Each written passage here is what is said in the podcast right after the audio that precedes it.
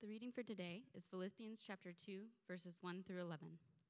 So if there's any encouragement in Christ, any comfort from love, any participation in the Spirit, any affection and sympathy, complete my joy by being of the same mind, having the same love, being in full accord and of one mind.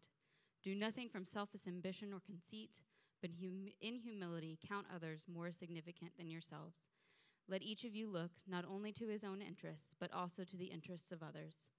Have this mind among yourselves, which is yours in Christ Jesus, who, through, though he was in the form of God, did not count equality with God a thing to be grasped, but emptied himself by taking the form of a servant, being born in the likeness of men. And being found in human form, he humbled himself by becoming obedient to the point of death, even death on a cross. Therefore, God has highly exalted him and bestowed on him the name that is above every name, so that at the name of Jesus every knee should bow in heaven and on earth and under the earth, and every tongue confess that Jesus Christ is Lord, to the glory of God the Father. This is the word of the Lord. Please be seated. All right, thank you, Laura. Morning, everyone. Happy Father's Day. Uh, quick question um, any fathers here get served breakfast in bed this morning? Any? Big laugh. Okay. We had one in the, in the 9 o'clock service, which is one more than I thought we'd have all day long. So, and I did ask him, was it Uber Eats or what happened? I don't know. So she didn't care for that comment. Anyway, so um, my name is Frank. If you're new here, we're glad you're here. I'm the lead pastor here. We're in the book of Philippians working our way through that. Um, let me pray before we uh, get into this, but you need to understand that um, this passage we're looking at today is considered one of the premier passages in all of the Bible. Uh, so much rides on this, and so uh, we have a, a, some heavy stuff to work through this morning. So let me pray. Uh, Lord God, we are grateful uh, for your word and its truth. Uh, we are also grateful, although it's not comfortable at times, we're grateful for the fact that your word shreds us and then also puts us back together. Uh, and that's a good thing. It, it deconstructs our false gods and our idols and the things that uh, are not honoring and glorifying either to you or to ourselves, uh, but then turns us in the gospel towards the things that will honor and glorify you and things that will help to, um, to exalt us, which is good. And, and we see that clearly in today's passage. So help us to understand this passage. Um, God, it's my prayer every week, uh, but again this week, that I would merely be the messenger, that your word would be applied by your Holy Spirit to your person, uh, and that I would be uh, put out of the way insofar as your word needs to be applied to our minds and our hearts. So help us to do that today. We ask that in Jesus' name. Amen. So, this series that we're going through in Philippians, I think we're doing nine weeks in Philippians. Um, I'll be honest with you, we're going through it a little bit faster than I would have liked because it's so deep. There's so much here. Um, and so you just, I hope you understand that there's just going to be every week lots and lots of content. And so if you're a caffeine drinker, you're going to need some caffeine. If you're not a caffeine drinker, maybe you need to become one because it, we're going we're to move through this fairly rapidly, but we're still not going to sacrifice uh, content if, if we can help it. And we need to remember, and I'll probably remind you of this every week, that what we're looking at is not narrative. Uh, it's, it's a letter, and so it's didactic. In other words, there's going to be instruction and then application, instruction and then application, instruction and then application, just over and over and over and over uh, again as we go. So be ready to, to see the difference in that and also understand how to apply all of these things to our lives. Um, the, these 11 verses here, which I said one of the premier passages uh, in the Bible, uh, I would I divided it into four sections. It's not that Paul wrote it with four sections in mind. It's just that I kind of look at it uh, this way, and it's a little bit kind of reverse engineered, but this is the way we're going to look at it today. Uh, verse 1 is the result of unity. Paul is focused on unity, especially in this passage. Uh, when we talk about the book of Philippians, people say, well, it's a love letter. Paul's, uh, Paul's the founding pastor and he loves this church, and it's a love letter to the Philippians, and that's true. It's also a book that's filled with uh, an expression of Paul's joy, which is also true. The word translated joy or rejoice is used 16 to 18 times in the book of Philippians, so it's also known as the book of joy. But I would also argue that it's known as a book that, where Paul centers on unity. And, and um, the, the church of Philippi was a pretty unified church, but like any church, it has its challenges. And so he's dealing with some of those challenges. But at the same time, he's also exalting the fact that they are a pretty good example of a church that is unified. So, this first verse is really the results of unity that, that much of the church in Philippi is living in. Uh, the second section would be uh, verse 2, which is the path to unity. So, you can kind of see how it's a little reversed engineered. Um, so, it's the path to unity. Verses 3 and 4 is section 3, which is the essential, uh, essential component of unity, which would be humility. Spend a lot of time talking about that. And then he gives us his ultimate example of humility, and that's Jesus Christ himself. And that's that Christ hymn or the messianic poem that you find from, it starts with verse 5, but then really the hymn is in verses 6 uh, through 11. So let's dive right in. Verse 1 the results or the fruit of, of unity. Paul writes So if there is any encouragement in Christ, any comfort from love, any participation in the Spirit or fellowship in the Spirit, any affection, and sympathy. So there's five things there that, if you're unified, will result in uh, your life. Unity engenders things that we all need and want. We like those things encouragement, love, participation, affection, and sympathy. And here you go. The way it's translated, it sounds as if Paul is doubting that, that these things actually exist in the church in Philippi, if there is any of these things.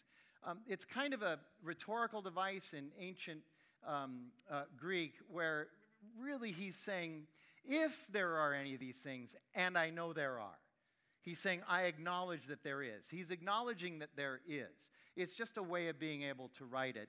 And what he's doing is he's also setting us up for the important gospel lesson. The good news of Jesus calls and empowers us to be a diverse yet unified body, and that's going to help us in our mission as a church. That's going to help us. Each of these qualities is going to help us. When we're unified, these will be an expression of our unity, and that will help us. So let's look at each one. I'm a word nerd, so you had to know this was coming. We're going to look at each one. So, encouragement. Literally, it's standing with a brother or sister in Christ in support as an advocate.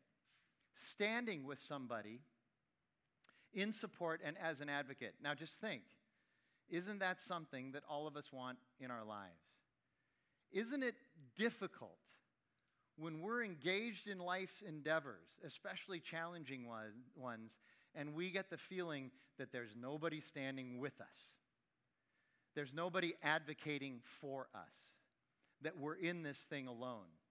That's one of the great things about unity is that you know you're going to have brothers and sisters who are going to be standing with you and advocating for you. And not only that, but when we become encouragers, it also means that we will be available.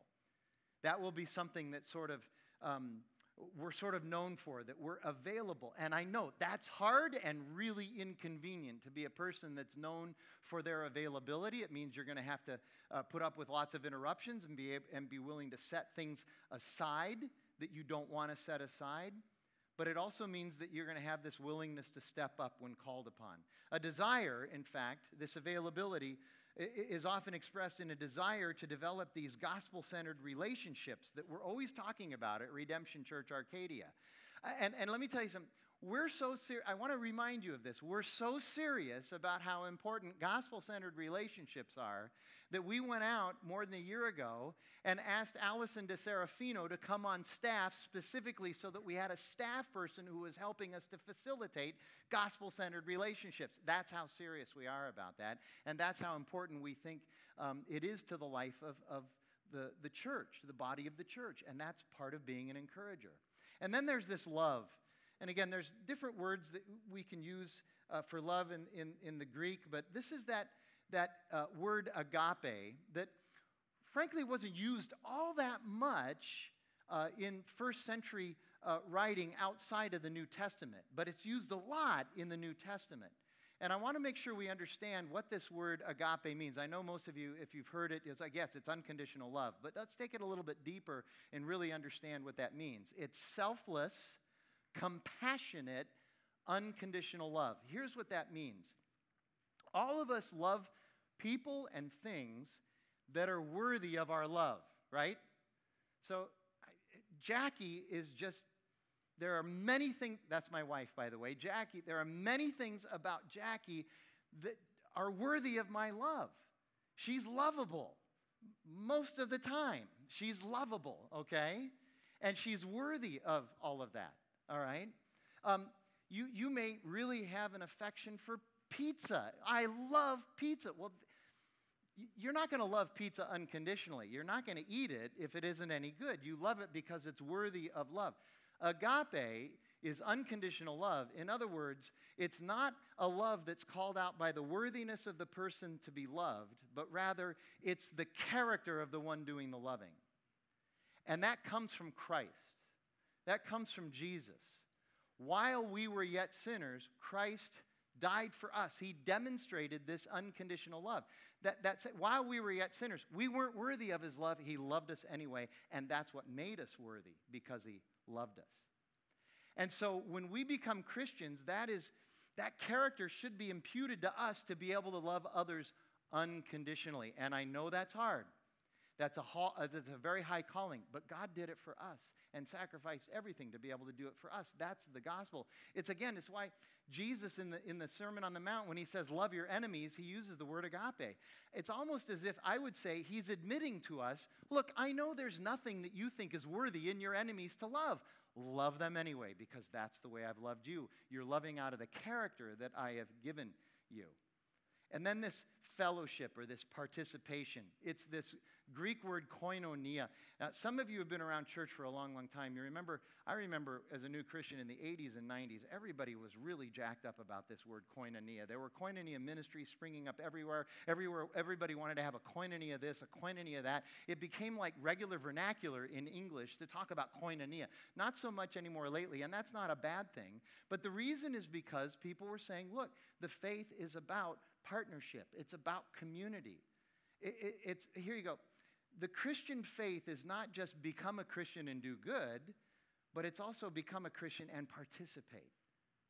It is impossible to really live the Christian faith alone, in solitude, trying to go solo. I said last week, it's a team sport, and you got to get on the team. That word affection I think that's an interesting Greek word. It's the word splanchna, which literally means your innards or your guts. Your guts. And, and what Paul is saying is that you have these, this affection for others that you can feel with great intensity in, in, your, in the deepest part of your guts. Okay? And then sympathy. Sympathy, in, in the English, it's a compound word. It's, it's literally together passions. Um, in, in the Greek, it means a togetherness in both grief or sorrow and in celebration and joy. We often think of the word sympathy as, as only meaning when something bad happens to somebody. But, but New Testament sympathy also calls us to rejoice with those who rejoice, as well as weep with those who weep. It's, it's, it's, a, it's a togetherness in both of those things that is driven by unity that brings about this community. Um, and, and, it's interesting, I've found lately, just lately, how often those two things actually happen, happen together in the same situation the, the rejoicing and the mourning happening in the same situation. Some of you know um, Lacey Floyd. Uh, she's a young woman who's been around this church for um, more than five years. Uh, we baptized her about five years ago. She's very successful in the marketplace. She felt God get, calling her to give up all of that and go into training and not become a two week missionary, but become a lifelong missionary to India and the Middle East. And so last week, a bunch of us gathered uh, to pray with her as she's getting ready to leave now. She's probably leaving sometime this next week uh, for India. And that's where she's going to be, not for a couple of weeks. She's going to be living there, and she's going to be a missionary there. And I got to tell you, during that prayer time, there was great rejoicing and celebrating at what God was doing in her life. and, and it was magnificent. But I also have to tell you, she's been an important and integral part of this local body for a long, long time. She's very close to many people here. And so there was lots of mourning as well. There was lots of grief at that loss. So sometimes those things actually uh, come together because of unity. Because of this unity. So, encouragement, love, participation and fellowship, uh, affection, and sympathy are all a fruit of unity. And then you look at verse 2, which is that path to get us there. He says, Complete my joy by being of the same mind, having the same love, being in full accord and of one mind. Do you sense a theme in that verse? Same, same one. Same, same one. Same, same one. Unity of mind, common wisdom. And, and I want you to hear this. This same way of thinking for Paul is not Paul's desire for some drab intellectual conformity, but rather it's an overarching desire of Christians to set aside their own individual interests and agendas for the collective interests and purposes of the body of Christ using their diverse gifts, passions, and perspectives to glorify God. And I know that's a really, really long sentence. But I needed to get all of that in that sentence. That's, that's what Paul is trying to get here. In other words, these are souls knit together in the gospel. Literally, the two becoming one, inextricably knit together in the gospel. And there is a very large emphasis on the mind here, which is important because, as I mentioned last week, we live in a culture where mostly we're allowing our emotional reasoning to make all of our decisions. And we even have moral psycholo- social and moral psychologists telling us that's probably not a good idea. I will tell you that most of my biggest mistakes in life have been made when my emotional reasoning has outdone my mind reasoning, my logical reasoning. And so Paul emphasizes the mind here. This is a big deal to him.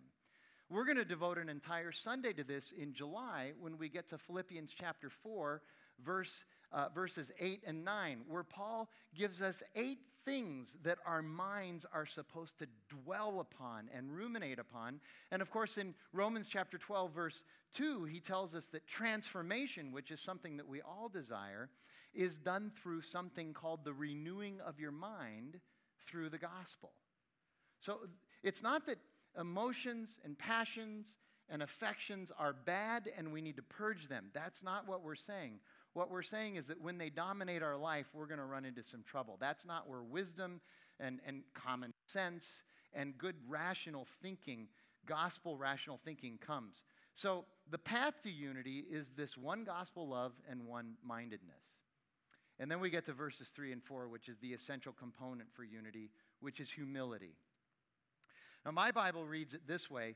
Um, uh, Laura's read it, uh, I think, I, I, like the translation better, and I'll explain that in a second. He writes, Do nothing from rivalry or conceit. You heard Laurel, uh, Laura read that, and it was, Do nothing out of selfish ambition or vain conceit. I think that's a much better translation. It gets it really at the root of what's going on, although rivalry is not bad. So do nothing from uh, do nothing out of uh, selfish ambition or vain conceit, but in humility Consider others more significant than yourselves. Let each of you look not only to his own interests, but also to the interests of others. So, humility. In order to have that one mindedness, we're going to have to humble ourselves. I've never been in a situation of great unity, community, partnership, and fellowship when arrogance was reigning. It just doesn't happen when selfish ambition, when conceit, when vanity are reigning. It just doesn't happen. But the interesting thing is that humility was considered a vice in their culture. So what Paul was writing was actually countercultural at the time. If you were humble, if you, if you were somebody who uh, lived in humility, you were actually shamed in their culture. Kind of similar, kind of similar to our culture today, perhaps different in one sense, though. Like for them, in their, in their situation 2,100 years ago, they were actively derisive about humility. For us today, it's not necessarily that humi- humility is actively panned, but rather that pride, attention, fame, and dominance are vigorously pursued with no thought to the fact that there might be an alternative to that. It's just assumed that those are the virtues, that those are the things that we should pursue. But I want to just ask this question Have we ever considered how all of this pride, dominance, attention, and fame that we press into as a culture has not led to unity, grace, or love? We are so divided now, and that's one of the reasons why we are. So, the word humility, here's one way to describe this word humility that Paul is using. It is not a mind that thinks less of itself. It's not negative self talk. It's not a mind that thinks less of itself. It's a mind that thinks of itself less. It's a mind that's not turned in on itself. It's not a mind that's obsessed with self, nasal gaving. Everything is about me. That's not, that humility doesn't get along with that. And it's not that we lack confidence or ambition. This is so important. It's good to have confidence, it's good to have ambition. It's not that we lack those things, but rather we know that the power and ability that we do have, that give us some confidence, that give us some ambition, it's not ours. It's a gospel power. It's a filling of the Holy Spirit. It's a pursuing after God's will and wisdom. And, and, and, and He has graced us and favored us in order to be a conduit of, those, of that power. And that makes us stewards and not owners, and that should humble us that should humble us that we don't own that. We've been given that, graced it. It, has been graced to us by God. But there also needs to be an awareness of its, of, of its genuineness. I, I, I, had maybe six of these illustrations. There's so many of these illustrations. And I had two, and then I said, I just got to cut it down to one. So I'll use my favorite is the Ben Franklin one, okay? So historically, uh, biographers uh, have talked about how Franklin was a man who really just worked very hard at being a man of virtue and character. He really wanted to be known as a man of virtue and character. So much so that he would record every night how he was doing in these eight or nine characteristics that he felt would be uh, virtuous and characteristics of, and, and qualities of character. So things like honesty, integrity, um, in, uh, industriousness, all these different things. One of them is humility. And a couple of the biographers actually wrote about how he would check off that he had been humble or he had acted in humility for eight or nine straight days, and he would actually start to feel pretty proud of his humility, okay? And it's possible that we can do that. I mean, that's a problem. Have you ever run into somebody who says, I, you know, I'm really a humble person? I mean, my, my greatest strength is my humility. Be careful there, okay? In the 80s, you got to make some connections here. In the 80s, Margaret Thatcher gave a speech once on leadership, okay? And you have to understand metaphor and analogy here to get what the point she's making about leadership, but here's what she said A lady is not a real lady if she has to tell everyone she's a lady. A leader's not a real leader if they're walking around going, I'm the leader, I'm a leader, I'm a leader, right? Same thing with humility, okay? That's false humility. And what Paul is saying here in verse 3 is that selfish ambition and vain conceit are hindrances to humility and enemies of fellowship and community. And I want you to notice again here selfish ambition. Ambition is not the problem, it's selfish ambition. This is a call to set aside selfishness, or even in our culture today, our selfiness and self obsession. That, that word translated vain conceit is also could be called self-obsession. So this is really critical again to understand. Ambition is not a bad thing. Paul was an ambitious guy. But selfish ambition, that's when a good thing, ambition, becomes something wicked because ambition has been selfishized. By the way, speaking of selfiness, anybody, last couple weeks there's been some essays, different essays by these doctors who uh, are talking about how they're seeing more and more cases of what they're calling selfie wrist.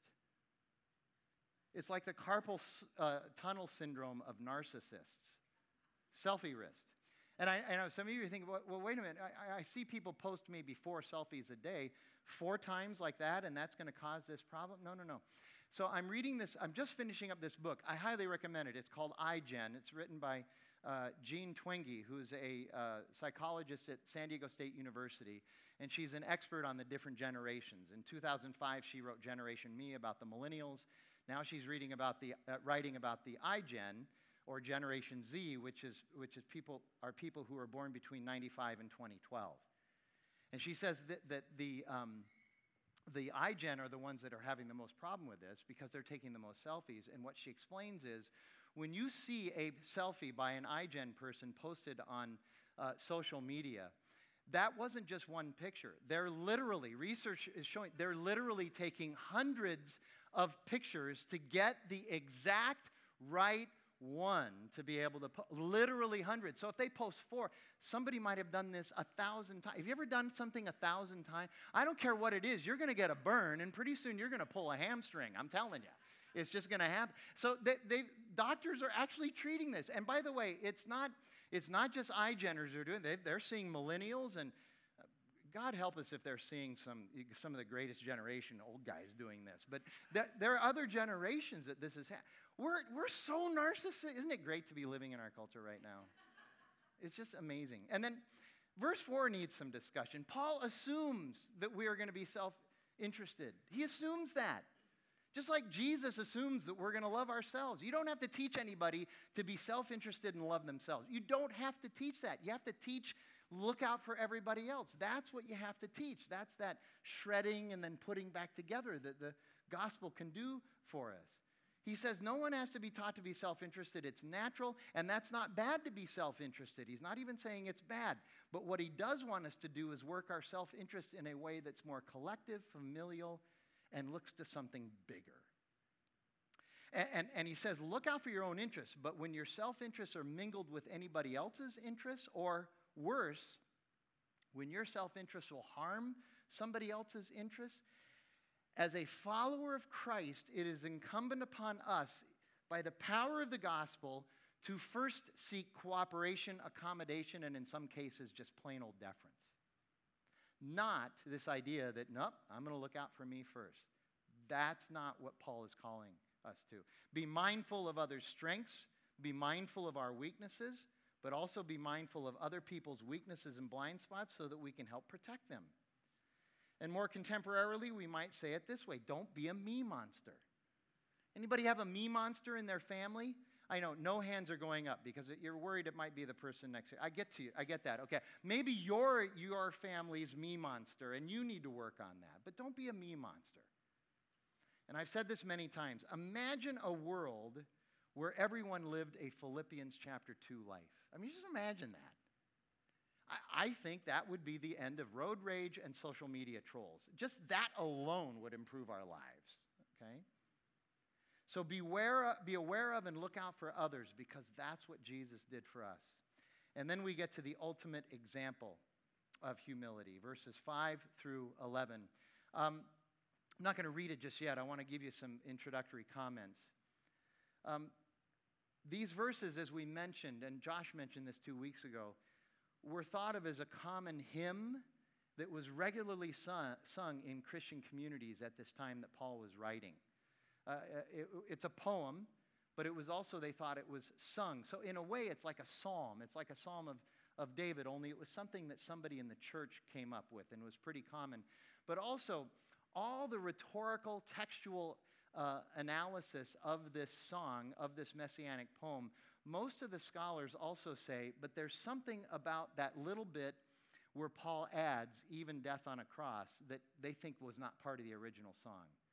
So he was obedient to the point of death, even death on a cross. They think Paul added that to emphasize the fact that it was not just death that Jesus did for us, but it was crucifixion. Crucifixion is absolutely the worst way anybody could ever possibly be executed. Even today, it would be uh, the worst way. And we won't go into the specific details of everything that one endures on the cross. It would take quite some time to go through it all, I will tell you. Um, contrary to what you may have heard in the Passion of the Christ, that was a fairly accurate uh, depiction of what Jesus went through on the cross. It's, it's really brutal, and it's not something that uh, you can read or take lightly. But there are three characteristics that I will mention in passing. Number one, crucifixion is painful. It, it is extreme physical torture over a long period of time, great agony. Number two, crucifixion is de- disintegration. It, is planned and designed for a complete breakdown of the body, the mind, and your passion. And then crucifixion is the ultimate in humiliation through emotional destruction, shame, dishonor, and embarrassing embarrassment. It's humiliating to be crucified. And in fact, one of the Latin words for cross is the word crux, from which we get the word excruciating. So when you tell somebody you are in excruciating pain, understand that you're comparing the pain that you have to the pain of being crucified. Okay? Maybe we use that word just a little bit too often in our culture in that regard. And verse 5 would be the icon verse. Remember, we talked about having an icon verse uh, each week. Uh, verse 5 is Have the same mind in you that was in Christ Jesus. Here's what Paul is saying As a Christian now, we need to look at the world not any longer through our lens, but through the lens of Christ. And that is going to radically change the way we see reality and see the world. The problem is, is that we prefer our lens because we're going to have to change who we are and how we behave and how we think about things if we're going to look at the world through the lens of Christ. We prefer our lens. And so to be able to do that, it's, it's, it's like this comprehensive combination of being filled with the Holy Spirit, the discipline of pursuing, studying, and, and reading God's Word, and then having a character of patience. In other words, slow down. We need to slow down. And slowing down and doing these other things takes humility. And it takes dying to self. And that's that J curve. We're going to talk a little bit more about that in a second. We've mentioned it in the past. So look at the start of this hymn, verses 6 and 7. Jesus Christ, who, though he was in the form of God, he was in essence God, he did not uh, count equality with God a thing to be grasped, but, but made himself nothing taking the form of a servant, being born in the likeness of men. We need to understand that the essence of Jesus is divine. He's God. And that's his essential nature is that he's God. But he also became a man. He's both and. And, and most scholars say that in this little hymn here, this is kind of a reference to Adam and Eve because Jesus did the exact opposite that Adam and Eve did. Adam and Eve disobeyed God so that they could pursue the glory of God themselves. Jesus said, I'm willing to walk away from this glory of God and, and uh, humble myself and become obedient to death and empty myself and become just like a person. So he did the exact opposite that Adam and Eve did. It's also, some people think, a temporal reference to Caesar Nero Nero was the Caesar at the time, and Nero was famous for telling everybody that you have to call me God, you have to treat me like I'm God, I'm, I'm a divine creature. And so, again, it's, it's, it's Paul's way uh, and the church's way of saying, nah, it's not really, he's really not God, it's Jesus. And that got Christians into a lot of trouble with the Romans. Uh, furthermore, we understand that any first century person of status would never be caught hanging out with, chumming with, or participating in the life of a servant, a peasant, or the lowly, but this is what Jesus does. He gives up everything to become just like us, the lowly. And verse 7 is all about status. It's likely a, a, a, reference to Isaiah 53, verse 12, where the Old Testament prophet wrote that the Messiah would pour out his life for the salvation of others. And that idea of emptying himself means he entered our human mire, he entered it and became it. Jesus gave up his status. He became a person of no reputation and was born, of a pers- eh, born a person of no reputation, as we know the Christmas story as well. So, all of these things that we pursue in our culture today that are so important to us status, fame, social capital all of these idols of ours, Jesus shuns it all. And the irony, of course, is that Jesus, God, is the only one who deserves all of those things. He shunned them for our sake. So, Imagine saying that about some pretty outstanding mortal people. I mean, just, I want you to think about this. LeBron, who though he is LeBron, does not count being LeBron as something to be grasped and exploited, but rather empties himself and becomes just like us. Serena, who although she is Serena, does not count her sereneness as something to be grasped and exploited, but rather empties herself and becomes just like us. Now, I would never expect either one of them to do that. And they're both great, right? I mean, other than Michael, LeBron's the greatest ever. I know I'll get emails on that. I'm sorry, I'm a Michael Jordan guy. But, but and Serena, forget about it, okay? And I would never expect them to, quote, empty themselves. But that's essentially what Jesus did. It would be like them just completely emptying themselves of all this greatness that they had. And again, regarding Jesus, we need to remember he's still God. He just had none of that temporal glory of God by coming down here to save us, but it did lead to existential glory. The nature of Jesus when he walked this earth was not uh, either or, but both and. And this is a big deal. Jesus gives up what you and I are so intent on pursuing in this world. Uh, the child development researcher uh, Yalda T. Uhls, she's a PhD at UCLA, writes this. Cody cited this uh, a number of weeks ago. I conducted a study with Patricia Greenfield at the UCLA campus of the Children's Digital Media Center at LA, which was published in cyber, cyber Psychology last summer. We found that fame is the number one value communicated to preteens on popular TV. In every other year, fame ranked toward the bottom of a list of 16 values, coming in at number 15 or 16. Increasingly enough, being in community ranked number 11 in 2017, while in every other year it came in as number one or number two. Can you feel the shift going on in our culture? Jesus faces this with courage and purpose. And like I said, Cody talked about this research several weeks ago. Other qualities that have lost rank, and not just a little, but very much recently, are loyalty, diligence, duty, and patience as well. Why have we given up on those values in search of fame?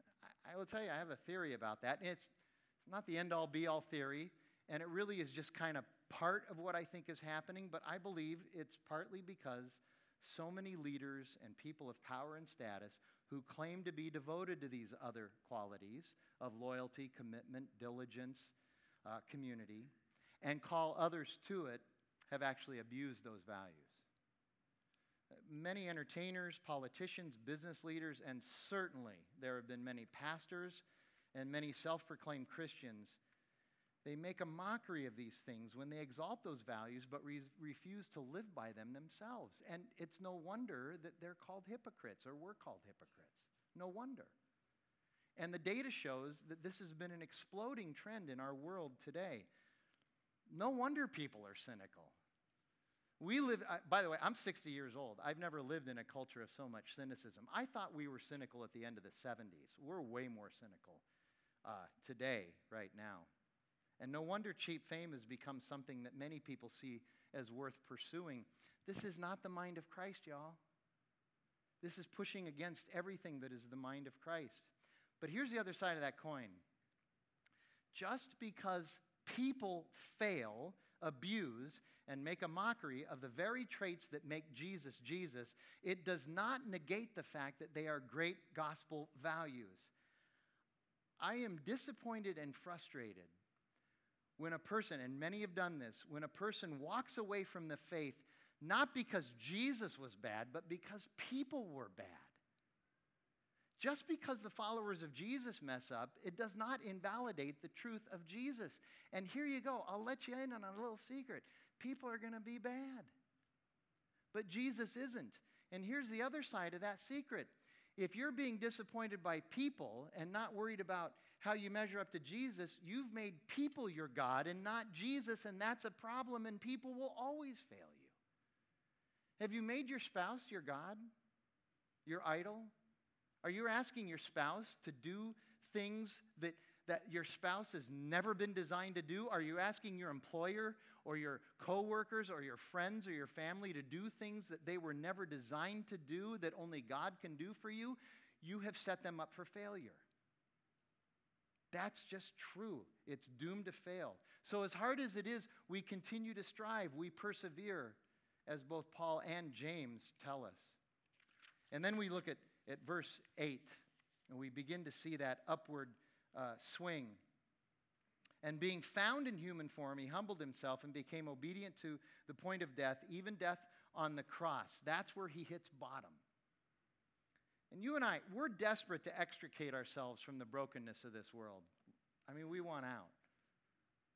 we would like to be done with this. And so does Paul. I mean, Paul talked about it in verses 18 through 26 last week. But instead, Jesus enters this brokenness. Again, you see Jesus doing the exact opposite of what we're trying to figure out.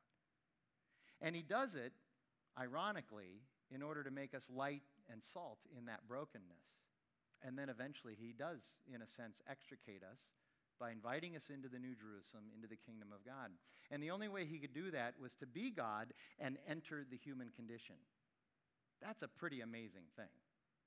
And then verse 9 Therefore, God has highly exalted him and bestowed on him the name that is above every other name. So, the exaltation, this is the J curve.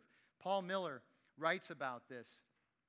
And I would uh, highly recommend you get this book and, and read it. It's, it's really applicable and helpful. Can we go back to it? There you go. So you see that ultimately life comes from dying first. It, it's, it's another author saying that we descend into greatness, that, that death is at the center of genuine love. Jesus calls us to die to ourselves, deny ourselves, and pick up our cross and follow Him. That's the J curve. And we need to be willing to engage in that. And dying to live is essentially um, uh, is an essential part, really, of Jesus being able to do what Romans chapter 8, verse 3 says, which is one of my all time favorite Bible verses, where Paul writes, For God has done what the law, weakened by the flesh, could not do. By sending his own Son in the likeness of sinful flesh, he condemned sin in the flesh in order that we might be saved. And then those last two verses. So that at the name of Jesus, every knee should bow in heaven and on earth and under the earth and every tongue confess that Jesus Christ is Lord to the glory of God the Father. Lord. That's the key word there. He's Lord. Yeah, but Jesus is my friend. Great. He should be your friend. Oh, what a friend we have in Jesus. Amen. But if he's not Lord first, it's not going to make any difference that he's your friend. And it's not going to transform you if he's just your friend. It, it, it means everything that he is Lord, and he's Lord because he's been raised from the dead. That's what makes him Lord. Nobody else has done that. And as Lord, that means we live lives of praise and worship and obedience and submission and, a, and in pursuit of his wisdom. And ultimately, it's all for the glory of God. That's verse 11. And by the way, verse 11 is not universalism as some people have tried to argue. Some people have looked at verse 11 in Philippians, taken it completely out of context, and say, see, everybody's going to go to heaven. We don't have to worry about it. Not true at all. That's not what Paul is saying. In fact, we need to remember that acknowledging Jesus and placing our faith in Jesus are two completely different things. James even says, you know, the demons acknowledge God as God, and what do they do? They shudder. They shudder. Okay? Now, some people would say, okay, and I've heard this before, this crucifixion thing, this is brutal. So, how could a truly loving God do this to his son? It's a fair question, I think. But one of the things that we need to remember is that I think God sees things through at least two different lenses, and certainly two here a narrow lens and a wide lens. Through the narrow lens, God looks at the crucifixion of his son and he sees the evil, the pain, and the injustice. But through a wide lens, God looks at the crucifixion of his son and he sees the redemption and restoration of everything, creation, and the reconciliation and salvation of all sinners. And that's a good thing. So, what do we do with this? Well, like last week, there are many different directions we could go, but I think this is the one I want to land on today. We are called, like Jesus, to humble ourselves and enter the arena. I said last week Christianity is a team sport. This week I'm telling you not only is it a team sport, but it's a participation sport. And you may be sitting on the bench for a while or for a season, but ultimately you're not supposed to be sitting on the bench. You're supposed to be playing. You're supposed to be in the game. You're supposed to be in the arena. You're supposed to be salt and light, all of us. That's what we're called to be. And I know it's going to be challenging. Everyone acknowledges that it's going to be challenging. The minute you get up and do something, expect the critics and the naysayers to come out of the woodwork. They just will. I love this quote from Theodore Roosevelt. Roosevelt was a president of the United States um, like maybe 400 years ago or something like that. I don't know. Um, but he writes this, and he's writing, uh, seriously, he's writing about people that need to get up and, and, and start doing something. It's not the critic who counts, not the man who points out how the strong man stumbles, or where the doer of deeds could have done them better. The credit belongs to the man who is actually in the arena, whose face is marred by dust and sweat and blood, who strives valiantly, who errs, who comes up short again and again, because there is no effort without error and shortcoming.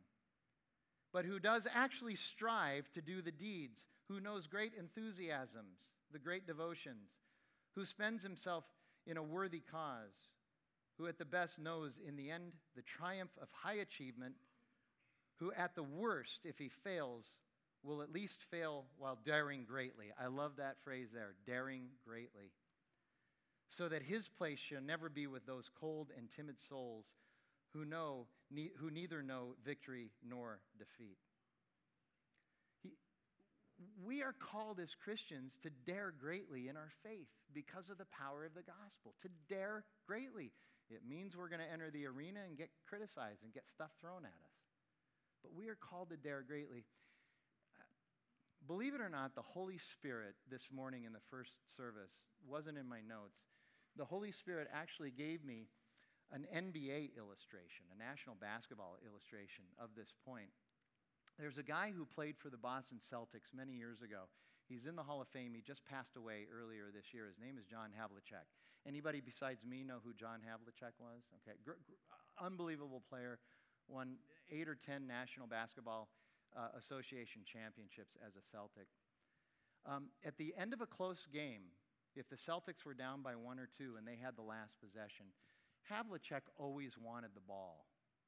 And so he was asked one day, Why do you always want the ball? He was asked by some pre ESPN sports commentator. Why do you always want the ball? And he said, Is it because you don't think you're going to miss that last shot?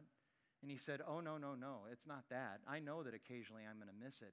The reason I want the ball is because I know I'm not afraid to fail. See, we need more of that attitude daring greatly. Jesus entered that arena, and not only did he face criticism, but it killed him. And that's what he's calling us to do. And what we need to remember is we're not talking about basketball here.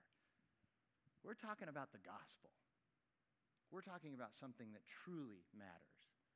Let's pray together. Lord God, we thank you for your word and its truth and the fact that it does shred us, but then puts us back together, builds us up, exalts us, and encourages us.